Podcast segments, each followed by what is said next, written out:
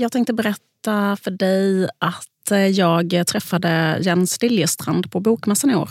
Mm. Jag var där eh, och var med i ett panelsamtal bland annat som han ledde. Så därför träffade jag honom liksom både före och efter det här samtalet. Och eh, han var jättetrevlig mot mig. Mm. Han var liksom påfallande trevlig. Till exempel efter det här samtalet så var jag ute och gick där utanför den här liksom mässhallen. Och då stod han en bit bort på trottoaren med en annan kille. Och liksom ropade han väldigt högt på mig. Så här, Liv, kom hit! Och så var han så här... eh, Fan vad bra det gick på panelsamtalet. Och underströk tydligt så här min roll. Mm. Liksom att eh, det var för att du var så jävla bra som Mm. att det gick bra. Och det är klart att det gick bra för det var du som var med och du var jätteduktig och så. Och ehm, han presenterade sin kompis, det här är min gamla kompis, bla bla. Han verkar på så himla, himla gott humör. Mm. Och eh, jag tror att han kramade mig. Eller så kramade han inte mig. Men han, det kändes som att han kramade mig. Han var så översvallande. Han var, så, väl, han var översvallande. att, så att man, det kändes som att man blev kramad även om man inte blev det. Mitt minne av det är som att jag blev kramad.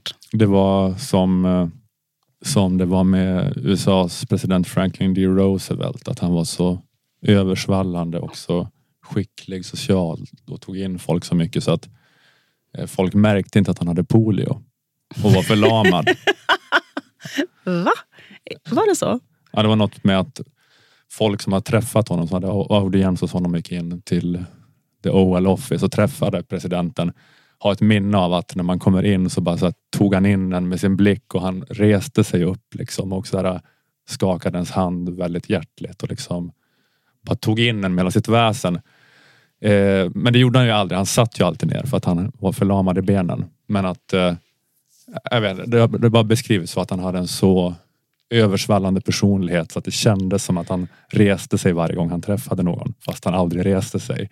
Och lite på samma vis är det då kanske med Jens Liljestrand nu att det känns som att han kramar en varje gång, varje gång han träffar en. Ja. Oavsett om man gör det eller inte. Vad jobbigt skulle vara om man, om man liksom hade en personlighet så att det kändes som att man hade polio fast man inte hade det. Här. Du har en personlighet som är som att du gick fram och tog mig i hand och hälsade. Men det kändes som att du var förlamad och bara satt ner. Orörlig.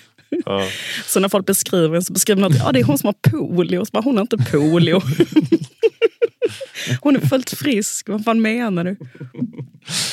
Just det. kanske var det jag då, för att skulle komma till det med Jens Liljestrands, att han har gjort den här sin makeover. Ja. Han, kanske hade den personligheten innan. Att alla trodde att Jens Liljestrand hade polio.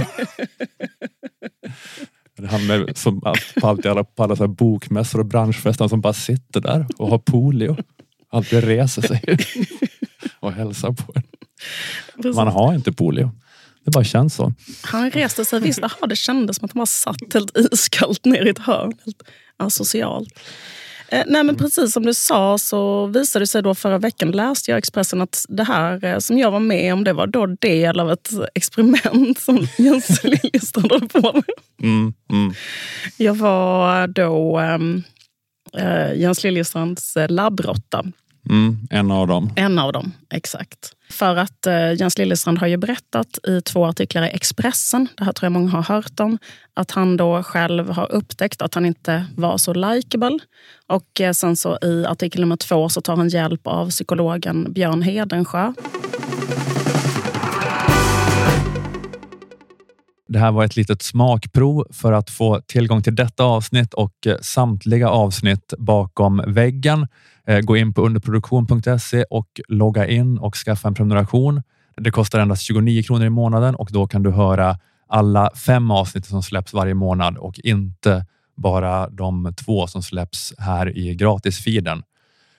Och eh, nu med nya sajten, nyaunderproduktion.se, är det väldigt enkelt. Dels att skaffa prenumerationer, men framför allt att lägga in prenumerantfiden i din favoritapp. Eh, det är inte det där krånglet det var tidigare med att klistra in eh, URL och skriva in användarnamn och lösenord, utan det är bara att trycka på en knapp. När ni är inloggade på underproduktion och inne på Stormens utvecklingssida kan ni välja där bland massa appar. Man kan klicka på Apple Podcaster, Google Podcasts, Pocket Casts eller vad det kan vara. Ni kan från en lång lista där välja en favoritapp och så öppnas poddflödet automatiskt i den appen.